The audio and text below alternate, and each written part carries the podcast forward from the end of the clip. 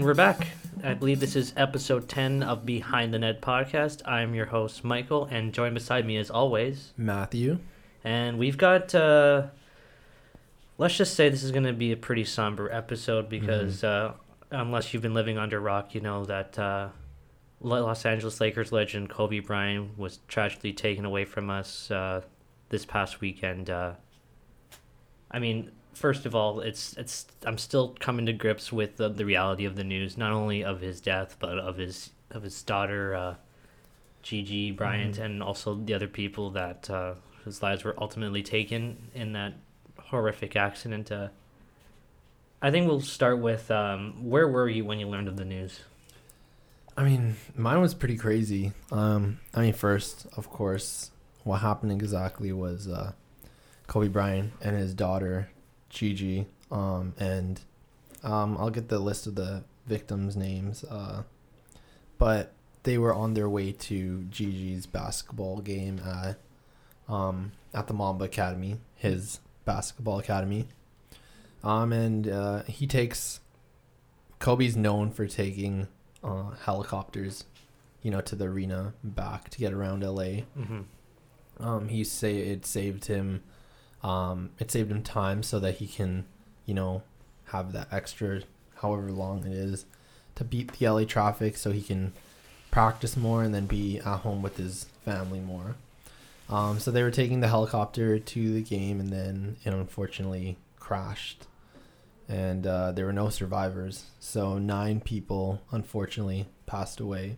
Before we In the continue, yeah, before we continue, we just Mhm. want to send our condolences to the Bryant family and, and, And, the other victims. families, yeah, of the victims. Uh, that- their names are slipping my mind, and Mhm. that's so my uh, bad, but before yeah. before we start, I, I just want to say, so the victims, um, Kobe Bryant, Gigi Bryant, Gianna Bryant, um, John Altobelli, Keri Altobelli, and Alyssa Altobelli. Um, I'm just getting the names here. Christina Mo- Mo- Mauser. And uh, again, sorry if I butcher the names. And then Ara uh, Zobayan. And uh, Sarah Chester and Peyton Chester. Those are all the nine victims. So to again to all nine victims of this horrific crash, uh, just we want to send out our condolences uh, to the families. I, I'm I'm sure it's a very tough time. Can we can't imagine what it is you're going through, and we hope uh, you're you get all the love and support you you can to get through this uh, really difficult uh, period of, Of time. course. Um, so going back to, uh, I guess where was I? Um, I was actually heading home. I was I just got in my car. Um, we turn on the radio, um, and uh, you know the news just starts playing, and then I guess I it was perfect timing. I just got in the car. I guess when the news just broke out, because suddenly you know on six eighty news when you get the breaking news, that sound uh, they have their little jingle for breaking news.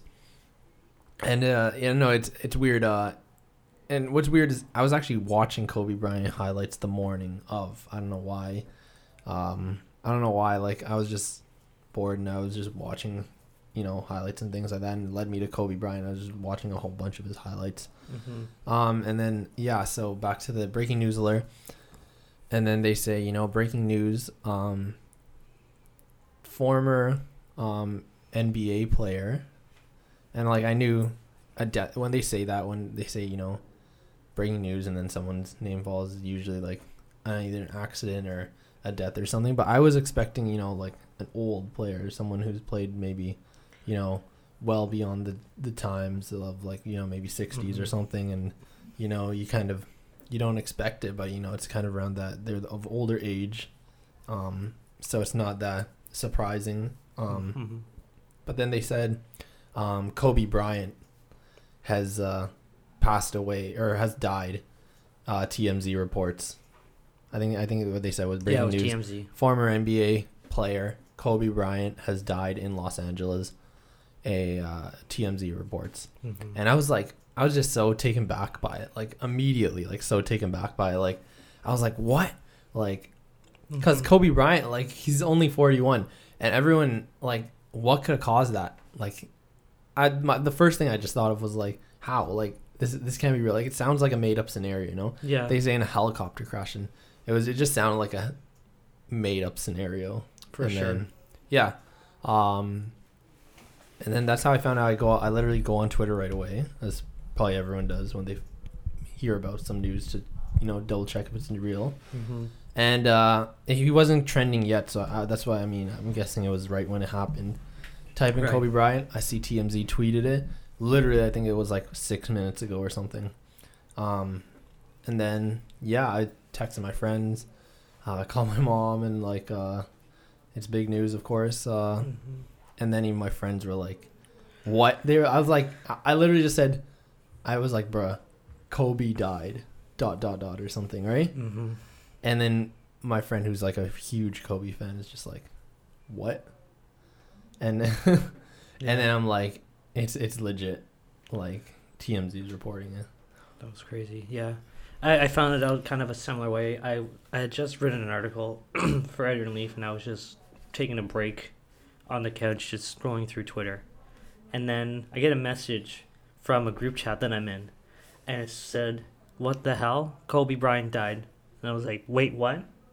So I, I take a look. I see the message. It's like, "There's no way. This is this can't be real." TMZ is reporting it. This has to be a mistake. So then I'm looking at it on Twitter, and as as one would normally do when they find out big news, trying to see what's going on, and it doesn't really uh, it doesn't really sink in at, at that point.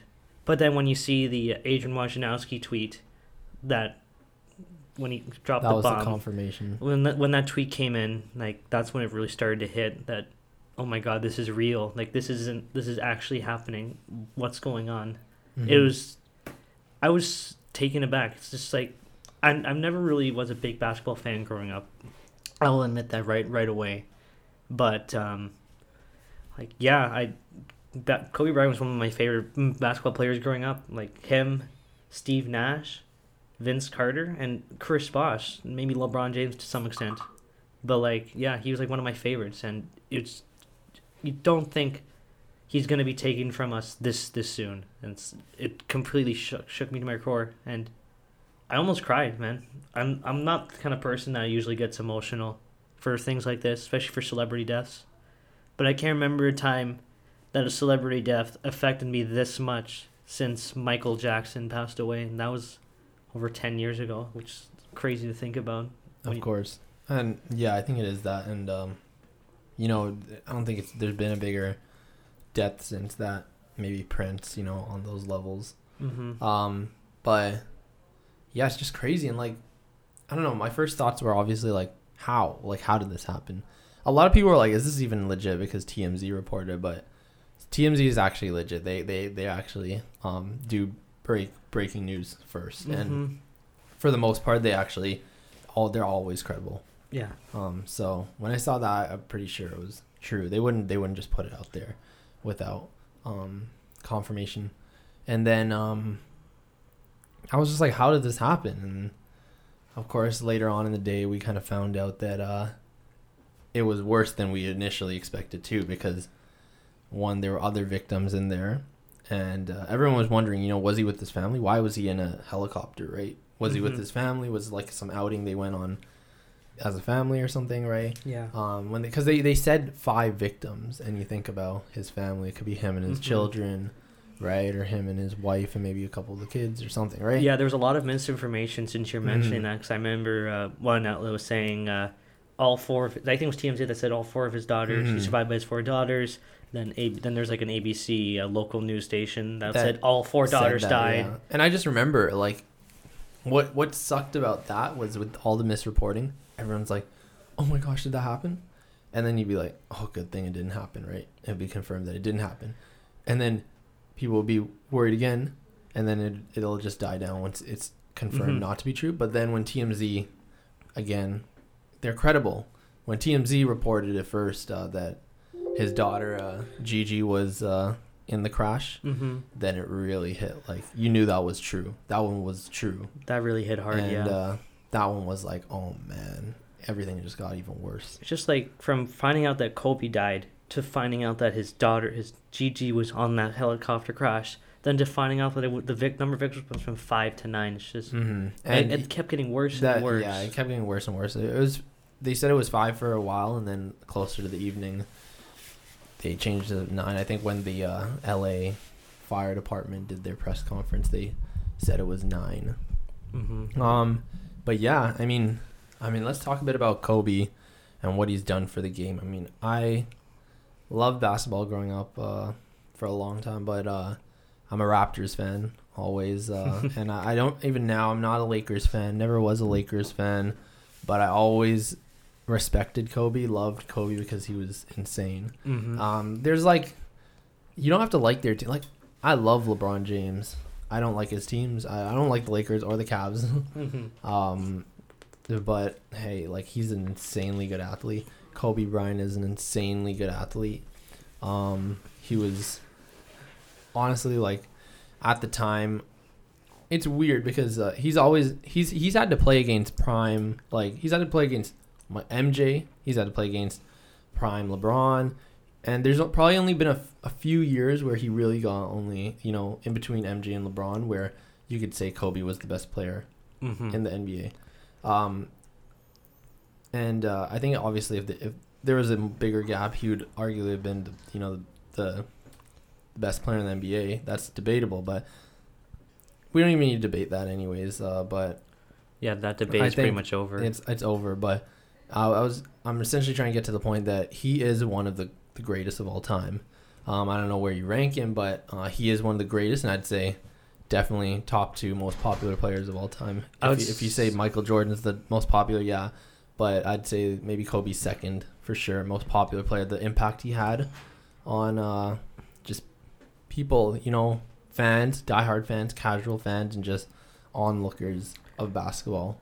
I think he's definitely top five all time. I Mhm. don't know where you'd put him on the list. Uh, I think it'd be hard not to put Michael Je- Michael Mhm. Michael Jordan in number one, but I think he could at least go number two, number three, number four, Mm-hmm. and uh, I think he's well deserved. Like he had an amazing career, not only on the court, like just the uh, amount of success that he had, uh, amount of things that he did, um, success uh, accolades. What I mean by that, um, I think he won an MVP once, two Yeah. Finals MVP, Mhm. Almost twenty appearances in the All Star game 18 All Star which is insane. A Few uh, first team All NBAs, first All Team defense. And I think one thing that's overlooked nowadays is that he played his entire career with just the Lakers. yeah, I mean, there were rumors uh, going around, you know, when he, he did admit that he wanted to, you know, kind of see if he could uh, leave the Lakers, maybe go to Chicago at one point, but he stayed with Lakers, and um, that's uh, that's really a really big thing because, I mean, who else d- did that? Like out of the greats, I mean, obviously like Tim Duncan.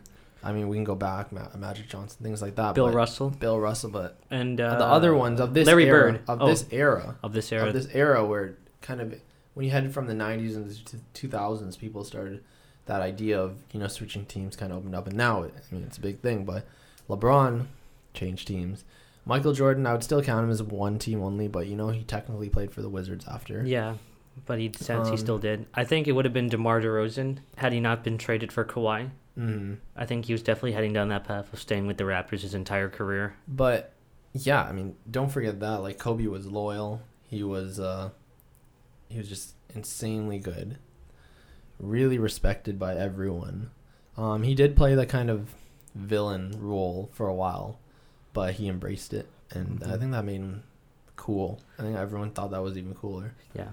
Um he was just he was insane Oh, how would you that since we're talking about Kobe's on court greatness? Uh, I think my question, and I think for everybody right now, it's like, how would you define Kobe's legacy? Not only just uh, in the NBA, but just in general, because there are some people that have some less than positive things to say, and I mean by that the uh, sexual assault case. Mhm. And as as pen much as it's like, why are you mentioning this now? Like, it's still much very much part of his story. Yeah, and you can't you can't forget to mention that part of his life, of course.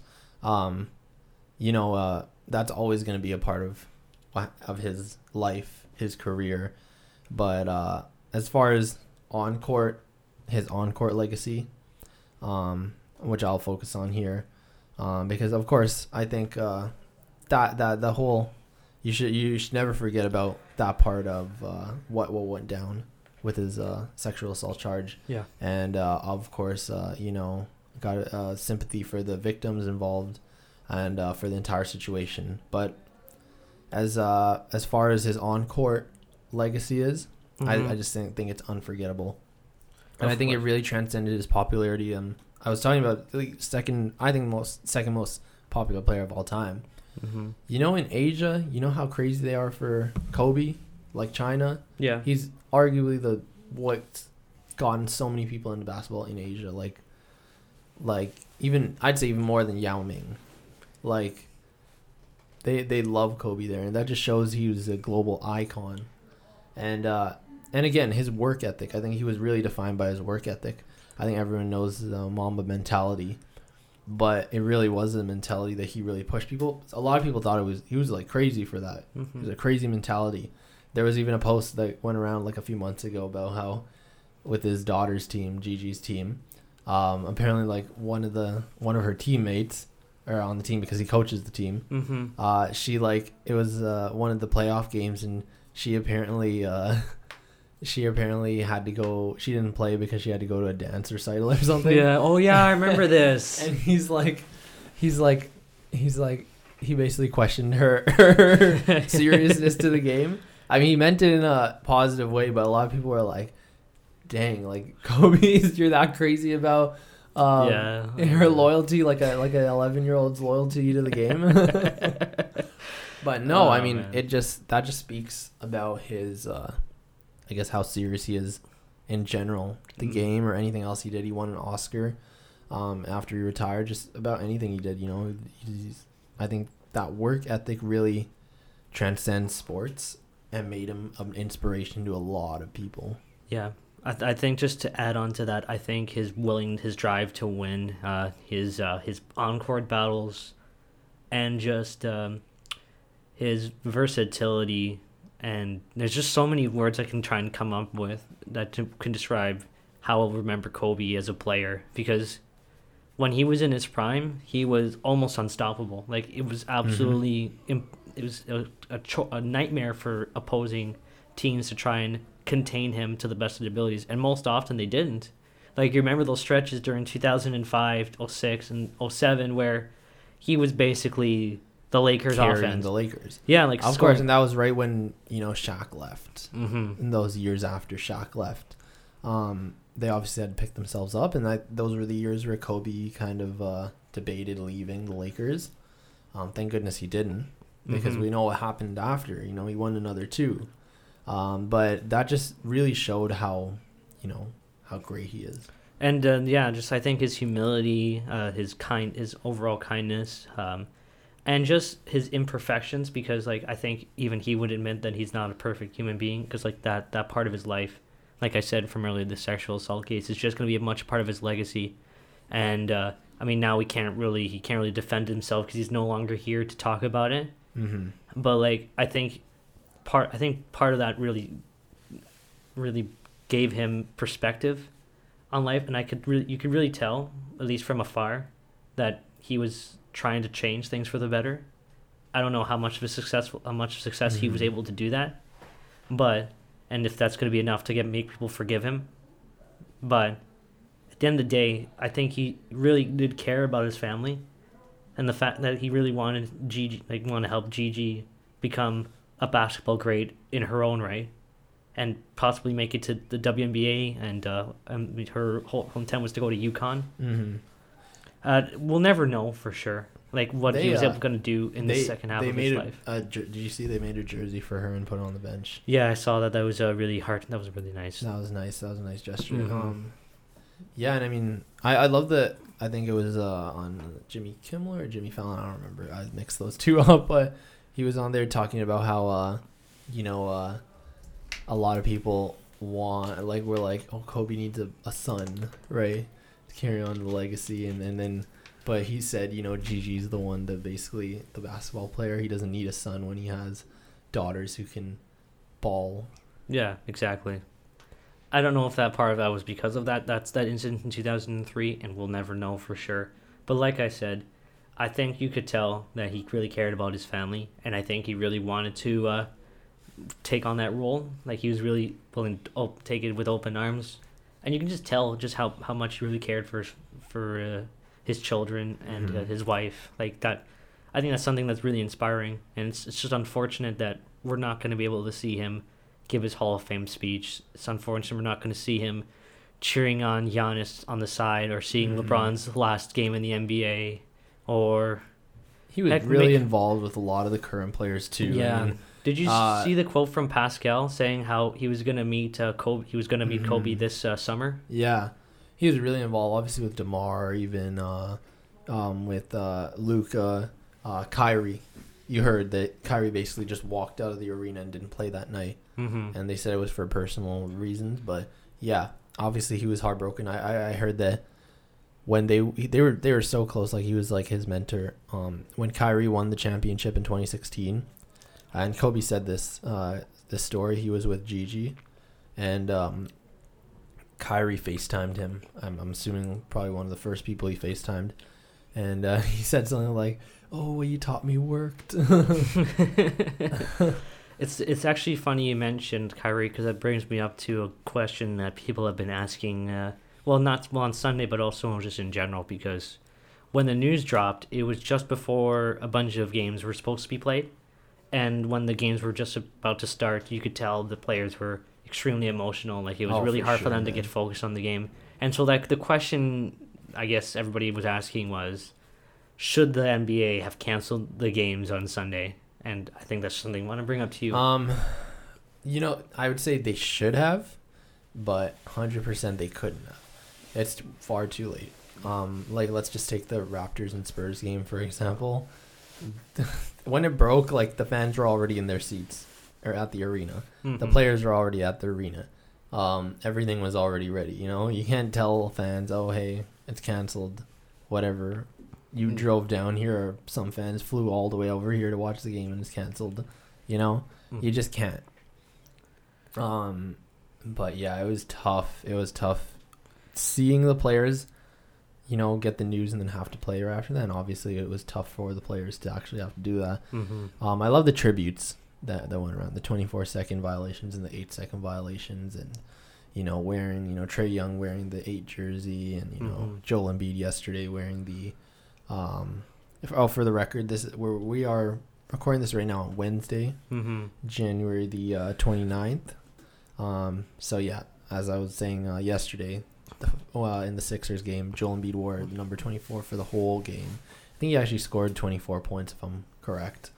So uh, it's just those nice little tributes, but um, yeah, they just I, I think they should have, but yeah, I just they couldn't. I don't think it was possible to Mhm. like logically when you think about everything that has to go on Mhm. behind the scenes to one organize games and then two obviously cancel games. Mhm. It's just not enough time. I actually have a little bit of a different perspective on this. To me, they shouldn't they shouldn't have canceled the games, which they did. But I think They the- they the- shouldn't have. they, they they they did the right thing by not canceling the games. But Oh, here's okay. but here's why I think that because instead of canceling the games, you should have given the players the option. Like, listen, I know this news just dropped, and I know a lot of you are, knew him or just uh, were have had an he had an impact on your lives. So if you don't feel comfortable playing today, just it's okay. I we understand. I don't know about like, Like, I, I get that, but I feel like a lot of them are just gonna opt out. Well, some of them want to play. Honestly, no, like a lot of them will honestly drop down, uh, opt out. Not not like oh I just don't want to play. No, I feel like I feel like Kobe impacted so many of them that it's gonna be like majority of the team. I, I, I that but that's but, but but what I mean by that is like if because if the player's like listen I know I'm like emotionally distraught right now but I think Kobe would have wanted me to play tonight I'll play for him like kind of thing.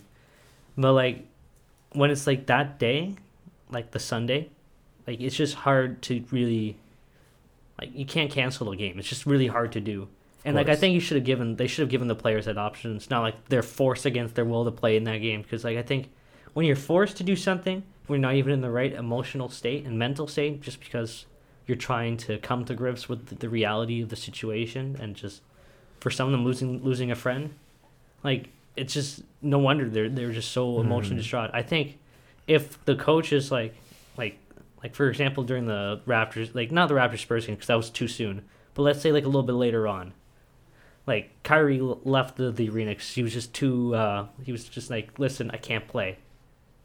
I think you should just like leave that door open. Like, don't just like say to them, hey, if you don't want to play, you don't want to play. I'm just gonna retract my statement a little bit. But like, if the player doesn't feel comfortable playing, he should let the coach know. And I think that that's ultimately what you can do because it's just so hard to reschedule games. Mm-hmm. And For sure. there's a reason, and I think just because of that, and saying that, there's a reason why the Lakers and Clippers can't like postpone their game. It makes Like- sense for them as well because I think it's more, you know, it's it's a coincidence that it happened to be Lakers and Clippers as the next game too, Mm-hmm. because at least you have both the teams, um, in one game, both the LA teams, and LA is the city that's really mourning hard right now, so they need that time to you know, to uh, they need that time that space to mourn, and it, it's it's I guess it's good that you only have to postpone one game and, Yeah. and kind of hit both teams in that city. Yeah, and I think when that game does happen, you're gonna it's gonna be a very emotional night. Just not just because of LeBron, who had passed Kobe in all time points, the all time points leaderboard, but also Kawhi Leonard had a, a connection with Kobe. Like he Mhm. trained with him a few summers, and if you remember seeing that interview after the game against the Magic, like he was teary eyed. And Kawhi is not one to uh, show his emotions Mhm. very often. We already know this. It's a 'cause- robot. I'm a fun guy. but yeah, no, he's uh he's not one to let out his cards. So when he does show even the slightest bit of emotion, and in this case it was being teary eyed, it's that really hits you. It it really does put into perspective just how much of an impact Mhm. Kobe had on a lot of people's lives, and that even somebody who doesn't get emotional very often can uh, start to show signs of cracking. And um, I mean, while we're talking about LeBron passing Kobe, you know, I think uh, I think we I said it before, but any debate between the who's the goat, the goat rankings or whatnot, any of those those debates, I think we should just stop now, because you know what, Kobe's final tweet, I guess final message there was, um, I'll pull it up, but it was uh, I mean. I'll pull it up so we have the exact quote. Uh, if I'm not sure, he was just it was congratulating it was LeBron. congratulating LeBron on uh, moving the game forward, you know, Yeah. um, on passing him in the here. I want to read it out. It says, "Continuing to move the game forward at King James. Much respect, my brother." And uh, it just shows the mutual respect, even though you know they've had a lot of, um, you know, uh, they've they've went head to head a lot. Um, they've uh, been teammates and they've been uh, against each other on the court too. Uh, I don't But- think LeBron and Kobe were teammates. Oh, are you, uh, oh, and- oh, and, uh, Team USA, Right, right, right, Team. USA. That's what I mean. Yeah, they've because I you know because I remember there was another video that went around. I think it was during the Olympics where, um, LeBron's uh singing "Happy Birthday" to, to Kobe. Um, I think during the Olympics, uh, I believe it was. It was def- definitely a Team USA thing. right. But yeah, they were teammates then, and that's uh, where they got a lot of the bonding, I, I believe. Um, but um, yeah, they just have mutual respect, and I think we need to see that. No, no more of like, hey, LeBron's better than Kobe or Kobe's better than LeBron, Mm-hmm. because they just respect, despite all the, you know, the narratives and the and the going head to head and things like that. They respect each other. Mm-hmm. But uh, yeah, and that's got her because Kobe uh, was congratulating LeBron. LeBron, you know, he did the fantastic feat, and then the next day, you know, everything changes. That Yeah. whole like news, the whole news cycle that just was all about Kobe respecting LeBron just changed to LeBron having to mourn Kobe. I totally agree with you. I think even before Sunday's news of his death, I think in general, to the both play both players, but even Michael Jordan to an extent, and you could also add Kareem, uh, Bill Russell, Wilt Chamberlain. The list goes on and on. They're all great in their own right, and not only were they great in their own right, they were great during their respective eras. It's just so hard to compare two different players from like the 2000s to let's say the 1980s because the 1980s basketball is different from Mhm. early 2000s basketball and same thing with now to the early 2010s And like I said, it's tough for Kobe because he was kind of smack sandwiched in the middle of Michael Jordan and LeBron eras. You know, mm-hmm. Michael Jordan ruled the '90s, and then his tail, and then Kobe started, and he was kind of sandwiched with the tail end of uh, Michael Jordan's career. Mhm. He gets a few years, you know, for his own time, and then LeBron's in the league in 2003, and then that's people can't really, and then that's he's always in the middle of a debate. You Yeah. know, is he is he better than MJ right now? Well, well, they were both in the league together, Mhm. and then LeBron comes and. Is he better than LeBron? Well, there. Who's who's the best in the league? Is it LeBron or Kobe? Is it LeBron? I don't think it matters, and then- MJ? Yeah, it's really just this debate could have gone on for years and years. But I think now that we like, I mean, obviously this, The po- yeah, the point is they respect each other. They don't care about that. and I think that that's what all fans should recognize. I think I recognize it from from before, like before Sunday's news, like, and I think uh I think now that we saw like the what Kobe's last tweet ever was, and just the last conversation, one of the last conversations he had, was talking to LeBron and the La- the Lakers, just congratulating LeBron on his Mhm. achievement and like what he's gonna do next, and like they were just gonna hopefully meet up. Um, I want to ask you. I guess what was your favorite Kobe moment? Man, there are so many moments that I could choose from, but I'm gonna choose one that I actually have fond memories of. Um, his last game. Last I, I remember 60. it very well. Like the the whole season, there was build up to, to that to that moment against the Jazz, and uh, it was during a break between exams. So I was like, I'm, I was at my grandmother's house at the time, so I was like, okay, this is this is a big deal. I really want to watch this because I don't think we're ever going to see Kobe play in the NBA again. Like obviously, because his career was just about to end, but like I want, I really wanted to watch it because I wanted to see what he could do, and it looked like it was just going to be a normal game. Like obviously, congrats, Mhm. like celebrating the career of Kobe Bryant, but then you see him piling up all the points uh, early in the game, getting some buckets, uh, three pointers. He looked like the Kobe of old. and, And and then in the Yeah. fourth quarter, like during that He that few off. minutes run where like he completely took over and it's just like, man, I'm looking at prime Kobe again. It's like he's back. Like he saved his best for the end. And when he got to 60 points, it's like, "Oh my god. This is unbelievable. No, you can't no player could have come up with a better send off than he did." it was the perfect ending. And I'm I'm I mean obviously I'm pretty sure he like, you know he knew this is my last game. I'm just gonna go for it, right? Of course. But uh, I remember yeah I remember watching that game and um. Uh, I was in high school. It was like near the end of the year. Um, I mean not the end of the year in high school. What April is like, you know, the middle of that second semester. Um, but um, I was about to graduate, and uh, everyone watched that game that night, and it was crazy because uh, yeah, I, I I'll admit like I thought it was just gonna be like, you know, just a regular game. It's just gonna be. It's just a, it's more the, the the sentiment behind it was the most important thing. Performance wise, I was just like it's gonna be just a regular game for Kobe. He's uh, obviously you know on his way out. You know maybe he'll contribute a little. But I didn't expect him to just go out and put it all out there and, and score 60, another historic game. Like, that's crazy. I just remember going into school and everyone's hyped, and my, my boy is just yelling, 60, Kobe, 60, like all day. and, uh, I mean, if you think Yeah. about it, Kobe, Kobe hitting 60 in his last game would like, yeah, it's just a regular game for me. very true. Um, and then, yeah, but uh, that's a memorable moment. Mine would probably be the 81 points just because Of course. It was against Toronto. So like as a Raptors fan, we can never really live it down. but uh it was uh it was crazy. It's a crazy feat. Like just he was just hitting all the shots and like I was younger and um just seeing that, you know, and still nobody's nobody's nobody's passed that since then.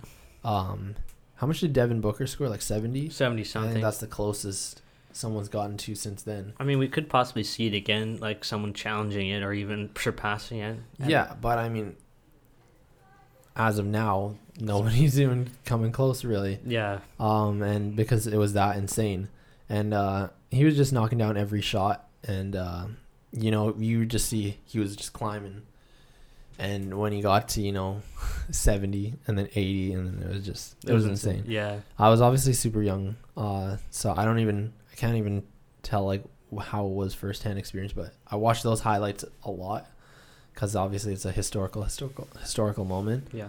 and um, yeah, it's just it's just so memorable. I think because that's arguably his most uh, you know his most memorable game, I suppose. It's a signature moment, I would say. Yeah. So I mean, there's that. Um, Or, or like uh, if you're going to talk about signature moments, like it'd be that the 60 point finale, his buzzer beater against uh, Even- Phoenix, uh, or the buck the the alley oop to Shaq. yeah, I was gonna say the alley oop to Shaq, and I was gonna say even um, because we're here in Toronto, the uh, 2016 All Star Game, which was his final All Star game in his final season, and Toronto was just so lucky to have it here um, that year, and it was just a big thing because it was all about Kobe.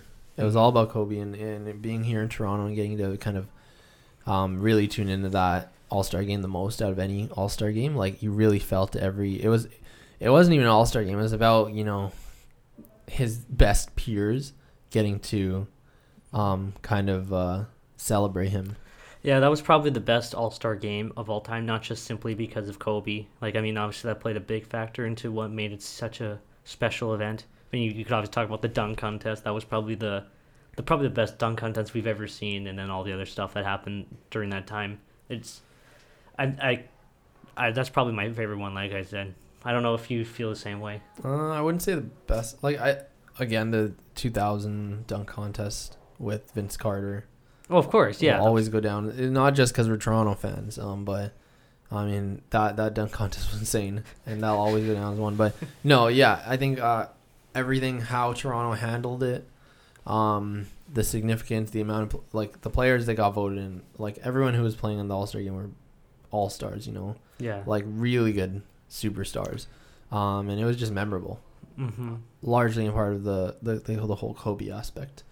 But um, yeah, I mean, It's just it's just so hard to process. Yeah. It still, I don't think we're going It's to be able to let this down for a while. I I- I think this will be like big news for, and it, the year just started, and I'm already saying it's probably going to be one of the top news stories of the whole year. I think Like, it that will be. relevancy will yeah. last all year, and it's crazy because this year just started.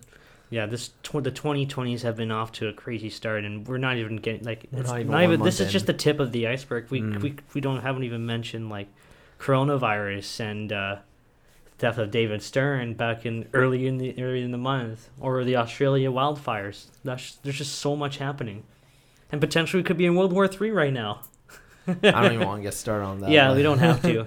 Uh, uh, we'll see what we'll see how 2020 is, but I mean, yeah, I mean, I guess we could end off this Kobe part just by saying, you know, Kobe, you've uh, meant a whole lot to the game. You know, thank you for changing the game. Thank you for all your contributions to the game. Everyone thought you were going to be the next Michael Jordan. They were almost right. But you were the first Kobe Bryant. And I think that's an amazing legacy in and of itself. And thank you for making basketball interesting to watch, but also for thank you for making what what the game should be and like what basketball players should be doing when they're on the court.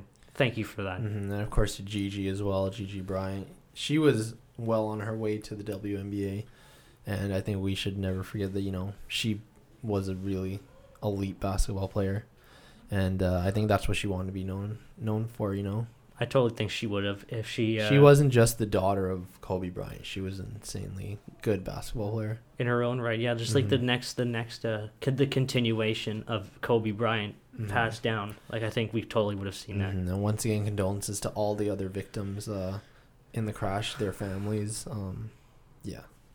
Let's try and move on to some more positive stuff. Uh, check- Okay, I mean- been, it's been a pretty somber episode so Let's far. keep talking about basketball, though. Uh, I mean, the Raptors, eight in a row now.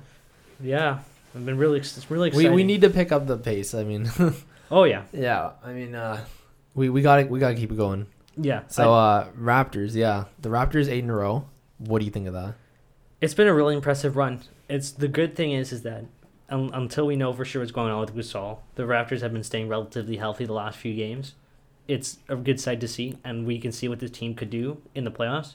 And we have to keep in mind though, even though the Bucks are running away with the Eastern Conference at the moment, it's still completely wide open. Yeah, like again, it goes back to experience. I a lot of people just don't have that confidence in the Bucks in the playoffs come playoff time.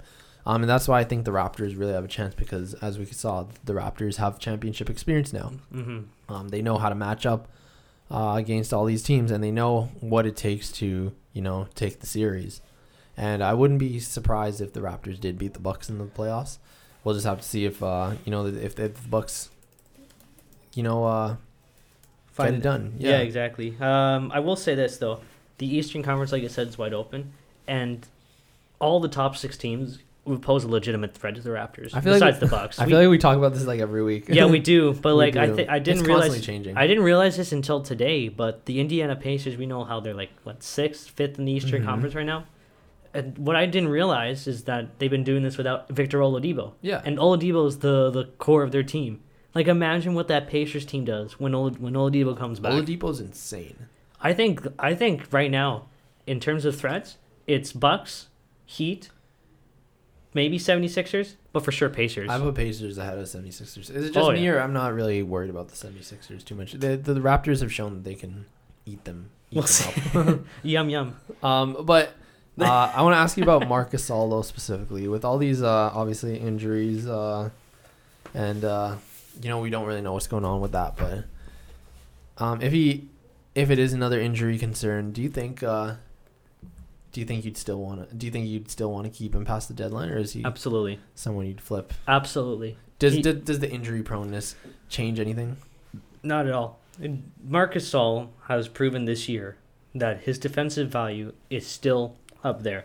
And if there's one thing that takes doesn't go away so fast, it's your defensive abilities. Even though you might not be as fast as you once were in your youth, or you don't have the mobility or the agility to uh, keep up with the younger with the younger guys, defense is some, is, is an invaluable trait. Not many players on the Raptors can say that they have the uh, same defensive abilities that Marc Gasol has, and uh, when he's out of the lineup, that's a huge hole to fill. It's not as like I mean, obviously when Serge Ibaka goes down, that's a big hole. Fred Van VanVleet goes down, that's a big hole. Siakam, Lowry, you I can keep going on with these names, but there's just something about Gasol's defensive impact that really com- changes the complexion of this team. And you saw how how much of a difference it made last year when they traded him versus when before he came to the came to the fold. Mm-hmm. So I don't. I think the injury problems suck. Like it's unfortunate he's getting injured more this year than uh, he did last year, but it's just so hard to replace a guy like him. And unless you are for sure getting a player that has as good defensively as he is, and of equal value, then it's just there's just no point in trading him at this point. For sure. Um, I would keep him around too. It's just for me, it does kind of change things. Uh, It it makes you a little more skeptical. I think um, I think if anything, it, it I would keep him around this year, but then um, I don't know. I don't know where you go from there in the future, but I think it changes things as in he is shoppable, only because I think it raises concerns, of course, of his age, and then now you see injuries, injury risks start to pile up Mm-hmm. and it's kind of like you know do you really want that uh, kind of insecurity on your team the risk of having him injured or do you want to cash in when you can Exactly. Yeah, that's uh, that's what I'm saying. Like the only reason, the only way we would trade him, and uh, this is during the off season, mind you, yeah would be if you're you're for sure getting a player whose defensive value is equal to him, and someone a little bit younger that you can build around for a long time. I I, know that that's that's like that's the that. absolute that's the Mhm. absolute scenario we do, and I know that's just not easy to i find. mean i don't know i would take again i don't know masai does his magical trades but um, if if the injury risk is high and you kind of want to flip him like hey if you can get a prospect or, or picks and then flip that maybe i don't know what the raptors plans are if they want to compete or they want to where they want to stay before trying to go for it in 2021 Mhm. with uh, free agency but yeah I have I- trust in Masai. I'm sure he'll figure Mhm. something out. um, and then uh, I mean, uh, that's what I wanted to talk about with the Raptors, but uh, we can move on to. I, I feel like it wasn't that big of a a week with the Raptors. Obviously, they're rolling a game winning streak, when, but uh, ever since the Kobe news, you know, it feels like it feels like the results of basketball games aren't really as relevant Yeah. right now. I will say this though, just to quickly mention the Raps before I move on. Uh, that game against the Spurs, like I know the emotions of that game, like really overshadow everything that happened that day. But kudos for them for uh, pulling through in a game where yes, they were they started up in front, but they let the Spurs back into it. And the Spurs, like give them credit, they were a very resilient team. They they definitely make will, will make it make you work for it, and that's a, a big respect for big props to them for for sure and the Raptors definitely deserved to win that game. They played well all throughout, and I didn't realize like it's crazy how they had it t- took so long for them to win a game there. But I know it doesn't really matter because, like you said, it basketball right now, the scores don't really matter Yeah, I with think- all the with all the news. I think Popovich put it perfectly after the Raptors and Spurs game on Sunday. I think he said like uh, uh, it was a tough loss, good game, but that doesn't matter. yeah, exactly. yeah, but he said like, but who cares? Yeah. What do you want to talk? Is there anything else you want to talk about Um, basketball? yeah, the Pelicans. We always go back to the Pelicans, but I think we both were pretty much spot on with our prediction for Zion's debut. Al- Almost and- eerily, al- eerily spot on. And uh, well, I said like I think I said like 22. You said like 20 points, but I think you got rebounds correct and assists. Yeah, you. Um, we were pretty close, but um, I mean, yeah, it was insane. What he, um he scored, I think 17 in the fourth quarter. yeah. Um, yeah, like I remember watching it and like also looking on Twitter. Um, and people, you know, in the first half, people are like, "This is what we were hyped for." You know, Zion's not really playing that great, and I was just like, "Nah, he's playing pretty good." But people online were like, not really having it much. And then once the second half, kind of once he broke through in the fourth quarter, especially, um, yeah, the memes and everything was like you know Zion in the in the in the first half and then Zion in the second half. is like crazy difference. he just went off. Like I'm crazy excited for him. I, I agree, man. Uh, he's since he's made his NBA debut, he's been all he's been hyped up to be. Like he's made an immediate first impression right out of Did you gate. see that block where he Yeah, where he threw it all the way like into the tenth row or something? that's incredible. Uh, uh, just uh, I can't speak. It's an incredible display of strength and uh, power. Like it's so hard to find a player like that, and like what is it like his third game in the NBA? He's already just like confidently whack. Get that out of here. And he's been putting up some points too. Like I think he he put up uh 21 against Boston, 15 uh the the night before that the, the game before that I think uh, against the Nuggets, and uh I think 14 against the Cavs.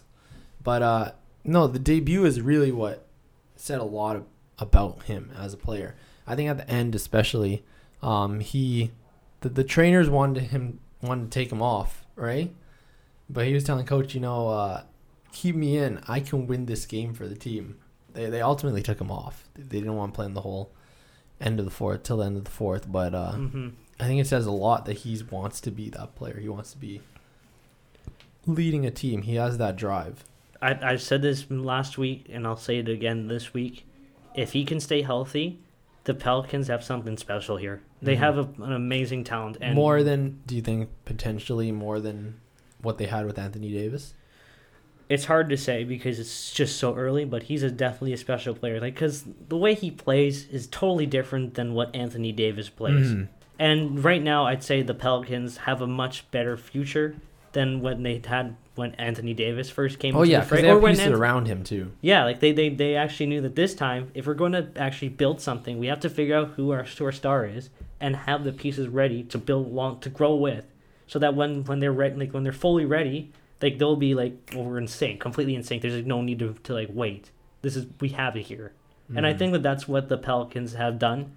They I don't think they're going to make the playoffs this year. It's definitely there's definitely still work in progress, but I think next year they're going to be in the hunt, and by Mhm. year three, they're going to be in the playoffs. Mm-hmm. Dare I say it? Like I do think if uh, I think Zion's ceiling is higher than Anthony Davis's ceiling was. Um, Anthony Davis has reached his uh, not reached his ceiling, but he's he's maxing out on his potential. Like he's he's gotten very good. He is one of the top players. Um, his like his his potential was superstar, and he reached it. Right. Yeah. Um, I think Zion has a higher potential than what Anthony Davis did when he came into the league. Let's just see if Zion um, fully maximizes it like Anthony Davis did. You know? I hope so too, because I, like I said, I'm I'm gonna be high on the Pelicans. I, I think a lot of people are gonna be high on the Pelicans because they're they they look like a team of the few of the Mhm. the 2020s at this rate. Again, like I keep saying, like Brandon Ingram, and Brandon Ingram looks really good. He, he's found it. He's figured it out here in New Orleans, and he can. I think he can be. I think Zion and Brandon Ingram can be their one-two punch moving forward. That could be an insane duo once uh, they both you know come to their own. And then you have Lonzo, and if he keeps this up, he's like the perfect point guard for them. I really hope that uh, in a few years' time we have a Dallas Mavericks New Orleans Pelicans playoff series because I honestly think that's going to be one of the most exciting That would One. be. just just thinking about it already. Doncic, Zion. How would be. exciting does that sound? It would be. and yeah, like I said, I expect Ingram to grow a lot more too, and then you know even and Porzingis as well, and that that would just be a crazy duo matchup too. I totally agree. Um, I think we've got something uh, special planned now. We do. I mean, uh, well, that was a lot of our basketball talk. A, lot of basketball talk. We'll keep the rest of the episode kind of short, but we have a uh, interview with uh, Thomas Harley of the uh, Mississauga Steelheads, and he's actually a draft pick of the Dallas Stars. He went 18th overall in the draft in June. He is a very interesting character, uh, and I think we're going to have a very interesting discussion Mhm. with him. So why don't we roll that tape? Awesome guy. Awesome guy. Just a really awesome guy. All right, let's let's get things started. Okay. Today's guest is an absolute beauty. After putting up 58 points in 68 games last season as the top defenseman for the Mississauga Steelheads of the OHL, he was selected 18th overall by the Dallas Stars in last June's NHL draft. After getting a taste of the bigs at just tw- at just 18 years old in the preseason, he's currently lighting it up this season in Mississauga once again. Ladies and gentlemen, I'm very pleased to welcome to the podcast today Thomas Harley. How are you, What's up, man? guys? Hey, man. Uh, Uh, you know, no complaints. good, good. Um, so um, I mean, we could just jump right into it. Uh, you're you're absolutely lighting it up this season. Uh, how would you rate your season so far? Um, you know, it's been okay for me. I still got some work to do on both the defensive side and the offensive side of the puck, but hmm uh, we're winning as of late, so you know I'm pretty happy there. How how do you think your uh, team is doing, and uh, what do you think you need to do to uh, make sure when you do make it to the, if you do make it to the playoffs, you'll go on a deep run? Uh, you know, lately we've been playing as a team really well together. You know, we're, we're playing well, we're forward checking, and back checking, we're playing a complete game, and you know if we continue to do that, we'll have success in the playoffs. Of course, of course, and uh, obviously, congratulations on being selected by the Dallas Stars in the draft. Um, could you tell us a little bit about the draft experience?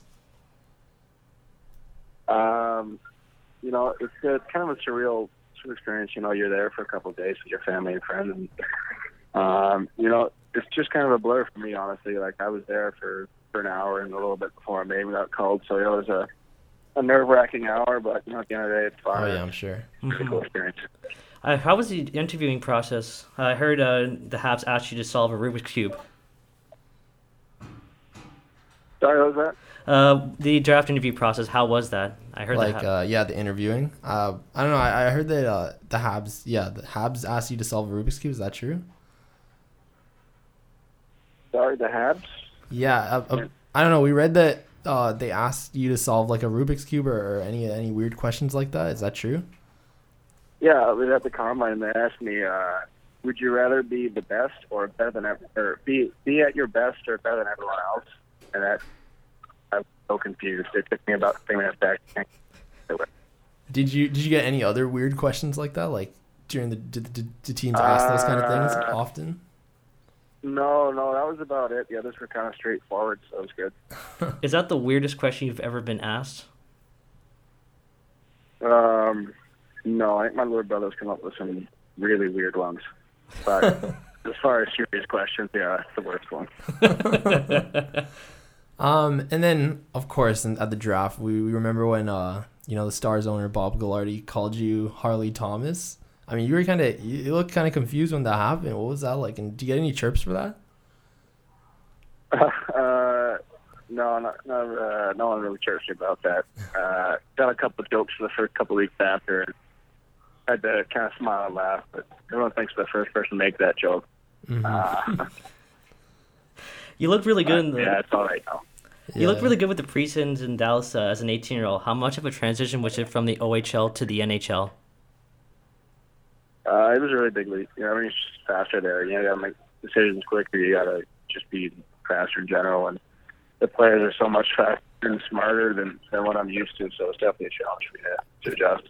Of course, and uh, I guess uh, what what's Dallas like? Because uh, I heard you, you you haven't been there before, right? For uh, kind of going there for the Stars.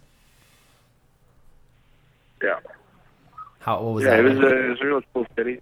Mhm. Uh, we were actually outside of Dallas. We were in Plano for most of it, but the last last couple of days I was there, I was in downtown Dallas, and that was really cool. You know, it was really really neat city. You know, clean, modern, so it was fun to be in. During the pre like the preseason, uh, you got to play along the likes of Tyler Seguin, Jamie Benn, and or did you even just get to watch them? What was that like?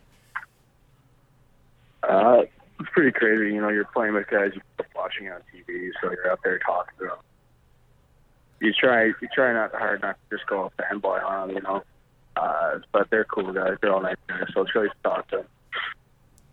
Of course, of course. Um, and um, obviously with the World Juniors that just happened, uh, you nearly made Team Canada for the World Juniors this year. Um, I'm sure it was kind of a disappointment that uh, you didn't make it. But what did you learn from that experience? I guess.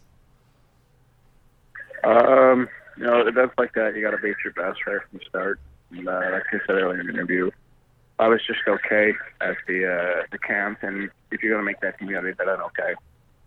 Of course, of course. Uh, I mean, that's our hockey talk, but uh, we want to we want to get to know you. Like, uh, what do you what do you like to do off the ice too? Like, uh, you know. Um, well, I'm a big Netflix guy. Um, you know, maybe poker nights with the guys, or hopping on some Fortnite or, or NHL. So, Fortnite. Yeah, I was gonna ask about video games. Uh, big, big big Chell player or big uh, Fortnite player mainly, or you play anything else? Uh, it's, it's pretty even. It's 50-50. I don't play too much else. No. Are you PlayStation or Xbox? Xbox. Oh man, Good choice. oh man, I'm PlayStation. I'm like- Michael's here. Michael here is Xbox. Let's go. what what about music? What kind of music do you like? Uh, I like everything. You know, I'm, I'm a big country guy, but before games, I'll put on some rock or some rap or some, some EDM or something. Of course, of course. You're mentioning Netflix. What shows are you watching or movies? Uh, uh, let's see. I'm a big Office guy. Man, I Uh, love Office. uh, and then Game of Thrones and get into. Nice, nice, nice, Nice, nice choices. Of course. Uh, who are some of your favorite players? I guess growing up or, or even now. Uh, growing up, I was a big uh, Daniel Briere fan. So I picked Fourier actually because of him. He was in Buffalo when I was young. hmm Um, and now I guess I'm not sure really have a favorite player anymore. It's different when you play against somebody. hmm How about uh, if you could choose a player to like compare yourself to? I guess um, I guess similarly, um, who would you say? Uh, I think all last year I used uh, Chabot as my player comparison. And we both have that offensive style, a little bit of risk take on the defensive side, so I think we're pretty similar. Of course, of course. And I, um, I heard, I heard you, uh, this, you wanted to be a goalie at first, but your your dad, who was also a goalie, um, didn't want you to play goalie. Is that true? Uh, yeah, yeah, he knew uh, what it's like to be a goalie and how many, how few of them actually make it to the NHL. So, uh, you know, he wanted me to. I think we we were short on D anyway, so he just put me back there, and I kind of thrived. If if you if you could go back, would you still want to try your hand at being a goalie? Uh, yeah, but at the same time, I, I'm pretty happy with how things at the defenseman have panned out. Yeah, I mean, hey, like defense was like I guess your your last choice at first, but now look how it turned out. It turned out great, right? Mm-hmm. Yeah.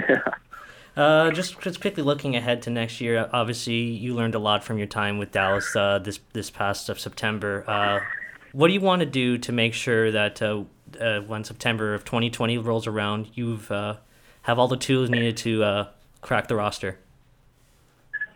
Um, you know, just getting bigger and stronger in, in the in the off season is huge. Uh, seeing how seeing how fast and strong those guys in the NHL are, it's, it's a big motivator for me. You know, it's just just really buckling down on my defensive zone. It's uh, it's, it's what's going to get me there, hopefully. And have you been keeping track of the Dallas Stars? Uh, yeah, yeah, a little bit. Uh, they had a tough start, and they've been hot ever since. Of course. Of course. What What do you notice about the way that their defensemen are playing that you want to try and implement into your game? Um, you know, just how quickly they they take away time and space. They're always they're always angling the right uh, at the players. You know, they're taking away all the options, closing them off, and you know, going away the puck. That's Of course, awesome. Of course. Um, I mean, those are mostly all our questions. I mean, my last question is gonna be, I mean, uh, you uh, obviously you won the Bobby Smith Trophy for Scholastic Player of the Year. I mean, congrats on that. Uh, what what what would you say is like your favorite subject in school? I mean, uh, any any funny things uh, about school? Any anything of that nature? Um, I don't know.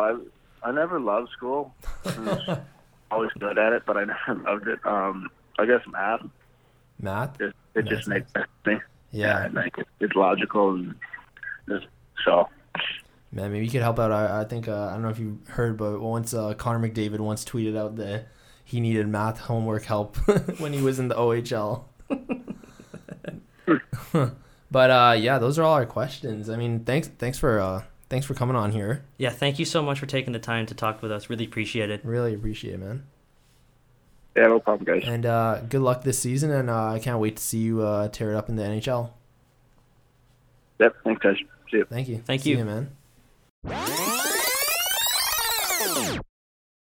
Well, that was quite the discussion. What did you think? That was a great discussion. I mean, that was he's Thomas Harley is just a great guy, stand up guy, certified beauty. You know, um, as as Jesse would put it, as Jesse Pollock would put it. Of course. Um, but uh, no, for sure, like he uh, he's just a great guy, and uh, I really I really liked his insight. You know, on uh, on himself as a player, and uh, you know uh, what he wants to do moving forward. Yeah, I, I totally agree. I think he's got some unique perspectives on uh, what he wants to do as a player, like how how he what he learned from his time with the Stars, and obviously the World Juniors was definitely a tough one. I think he definitely would have been a great fit on that team, but I think he even he knows he still has a lot of work to do, and I think it's really says a lot about a player when they're very honest about themselves and very open about it. Like that just tells that just tells you like this is a hard worker, and he's gonna be very focused on trying to uh, get to the level he wants to be. I'm really excited to see what he can do next year. Mhm. And I didn't ask him about this, but obviously, uh, when we were talking about his draft, when uh, they they called his name backwards, uh, I think he he left. Uh, if you looked at the video, he left uh, Jim Nill kind of hanging there. Uh, I think Jim Nill wanted the handshake, and uh, Thomas was too busy with the jersey that he just got putting it on. It was kind of awkward when you when you look back. When you look back, obviously you didn't see it, but it was just funny. Yeah, he's a funny character, that's funny for guy. sure. Um, I just want to just quickly talk about the Leafs before we uh, get going Or wrap up, yeah. Um, they're playing tonight. Obviously, when you when you hear this episode, the Leafs have will have played the Dallas Stars. We don't know how that game is going to go, but a lot has been said about what this team can do, and about who they should be going after at the t- trade deadline. I think the ultimate question is uh, not who they should be trading for. I mean, we obviously have our opinions. You know who I want. I know who, who you want. What does this team need to do to make sure they get to the playoffs? I think the Leafs are. I don't want you know I don't want to even jinx it at all. I think based on what we saw in Nashville, I think they've kind of picked things back up again. I think Andersen is solid again. Let's hope, fingers crossed. You know that he's back in his form. Um, he looked good at the All Star game. He looked really good with that uh seven seven save streak, that little shootout save Mm-hmm. game that they play. Um, but honestly, they just need to really, hopefully, not be bit by the injury bug. I think that's the biggest thing. Um, and I just think uh, the Leafs need to keep their offense going. I don't. I don't really have much to say because, you know, it's it's a tough position defensively.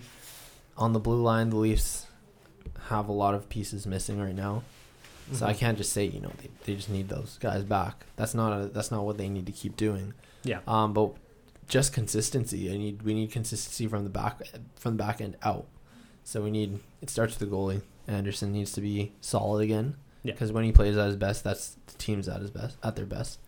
Um, and the offense needs to stay rolling. Auston Matthews needs to stay hot. You know, um, I'd like to see more from a little more from John Tavares. Uh, you know, Nylander has been playing amazingly. Of course. I can't believe people thought six million. His his six to seven million dollar contract was a a bad contract because now it's looking like a steal. Yeah, Um, and I, I want to see a lot more from the bottom six. I totally Um, agree. I think our, our bottom six. I think the Leafs bottom six can. Uh, I think they're doing great, but I think uh, they're capable of a lot more. Actually, I think uh, I think we I've spoke about this before, but the Leafs bottom six is so good that it's like interchangeable. You could slot some of them in that in that top six, it too, and it, just works. I totally agree with you on a lot of the points, but uh, just about the injuries, uh, the injuries have been have sucked. There's Mhm. no question about it. Like, And that's what I mean. Like, I just hope they don't get hit by the injury bug more. Like, bit by by even more. I, I- but just to my point, uh, injuries are going to happen. Mm-hmm. Obviously, you're going to lose a player. Maybe it's a, a fringe player. Maybe it's uh one of your key guys. But you can't just let those uh, injuries like, oh no, we lost this guy. Our season is screwed. Mm-hmm. You have to play the team that's in front of you to the best of your abilities, regardless of who's on the roster. Whether that be a division rival that you're in a playoff race with, a bottom seeder, or like a Western Conference opponent, you have to play your best each and every single night. Of course. And I think that what we saw before the All Star break is when you get a little lackadaisical and you're not solely focused on the task at hand, the other team is gonna jump all over you. Like look what happened in Florida. That game, the Leafs just had come off a few days rest and they were relaxing on the beach in Miami. I don't think they were fully prepared mentally for the game. I mean, physically they're obviously going to be ready for every single night, but mentally they're just they're not fully checked into the game. And Florida, credit to them, they jumped all over it. The same thing happened against Chicago. I think a lot of the players were just so focused on, oh, we got a trip going on in, the, in down in Florida. We're gonna go golfing. We're gonna do this and that. I can't wait for the break to start. Chicago, their break was not gonna start for another few days. They were ready for that game because they had this was just another game on the schedule. mm-hmm. If you, all the Leafs can really do, each like no matter what happens, injuries, like player streaks, whatever, you have to be prepared for each and every single night because now there's only about forty percent of the season left. If if you are not prepared to play each and every single night, you will lose. Hundred That's hun- percent. that's just the nature of the beast. Hundred beast. percent. You can't rely on your offense to take you all the way. If you don't come ready to play, you're just gonna lo- lo- miss out on the wild card spot, and they may not even make it into the, the the division spot. I don't know where they're gonna end up. Like obviously they can't. They, they it'd be nice for Columbus, Philadelphia, Carolina, the likes of those guys to uh, start losing games, but you can't rely on them. At this point, all you can do is just focus on what you've got. Just play to the best of your ability each and every night. And this team is skilled enough that they're going to win more often than than not. Hundred percent with everything he said. Um, even going back to the injuries, um, like you said, injuries will happen, um, and that's why I think going back to the trade deadline, the Leafs, I think they need to, if anything, make trades to, you know, strengthen their depth.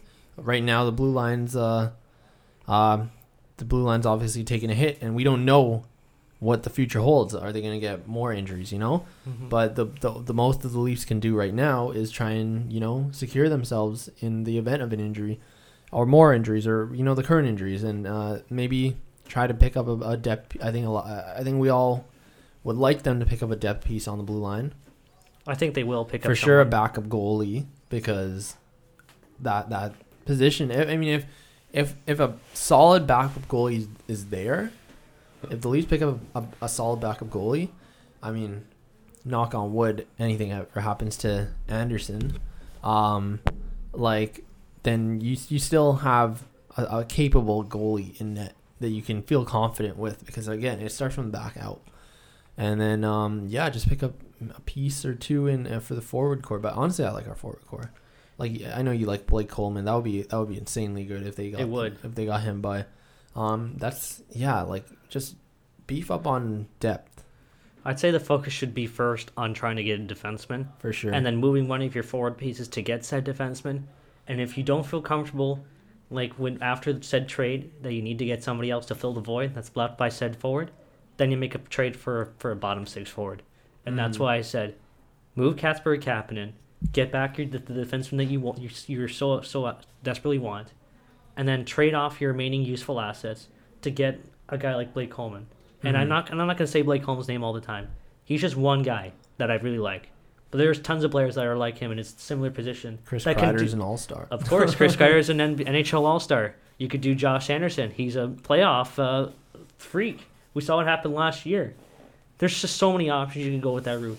But like I said, if you're going to trade away Kasperi Kapanen, you have to be prepared to want to make another move because I honestly don't think there's any players on the Marlies roster or currently on the Leafs roster that can fill the void left by They Kapanen. they brought up. I mean, the Leafs have been hit, bit by the injury bug, so they've pretty much brought up anyone they could bring up so Mhm. far. You know, um, Even who's Tyler- capable of filling a hole. Exactly. I even Tyler Gaudette's there, and he's not a bad player in his own right. But But, he's no Casper Kapanen. Yeah, they're starting to dig at the bottom of the barrel for in terms of depth right now.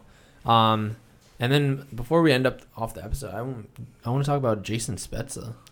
Yeah, he's been playing great. I've been he's been in an absolutely uh, killer contract, and can't believe he uh, got scratched in the opening night. Mhm, I think a lot of people when when Patrick Marleau was traded away, I think most people were worried that you know veteran presence is gone, and also you know depth and all that. But Jason Spezza, I'd say is playing like the better veteran right now, is filling that gap, and uh, is capitalizing on so much.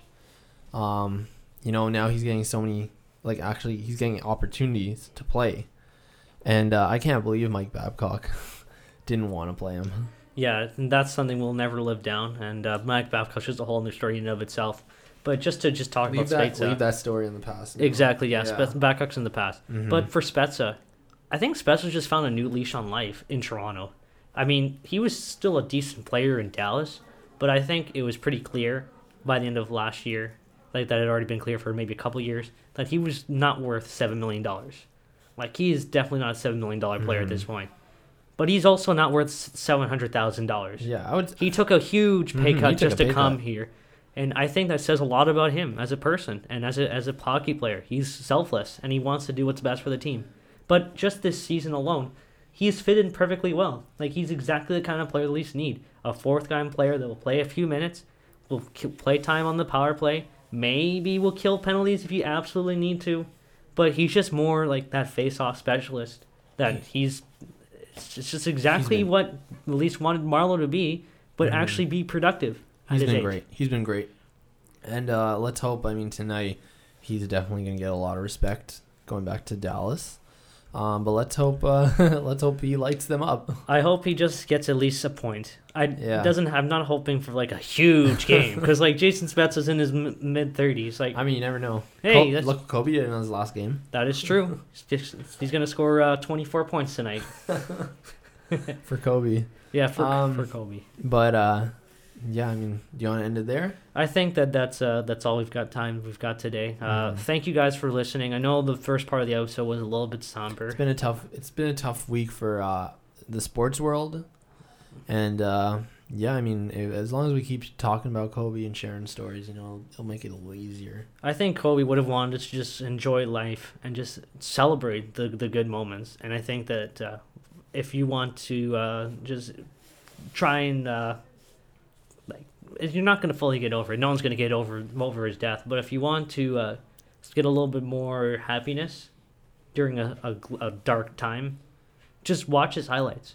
Watch- watch his him funny slap moments. The the Toronto Raptors silly. 81, points. 81 points. Watch his uh, his first few games in the in the NBA. Watch those SB Nation videos where they're talking about his story, or just watch Mhm. about some funny, like interesting stories about his legacy. Because I think it just says a lot that he was uh, of how much of an impact we, like we said at the beginning of the episode. hmm Um. So yeah, that was our episode. Thank you for listening. Uh, you can follow us on Twitter. Um, mine is at Matt underscore Rodrigo underscore. And mine is at the Leafs IMO. That's at the Leafs IMO. yeah. just had to repeat that just to make sure you I didn't thought you were forget. gonna spell it out or something. I don't know why I was. I, I was thinking about. I was like, hmm, how do how do I c- continue this? Um, but yeah, so uh, thank you for listening, uh, and we'll catch you uh, next week. All right, take care, guys. Walton could tip it. Bryant with the save. Oh, you gotta get a shot here. Final seconds. Bryant for the win. Bang!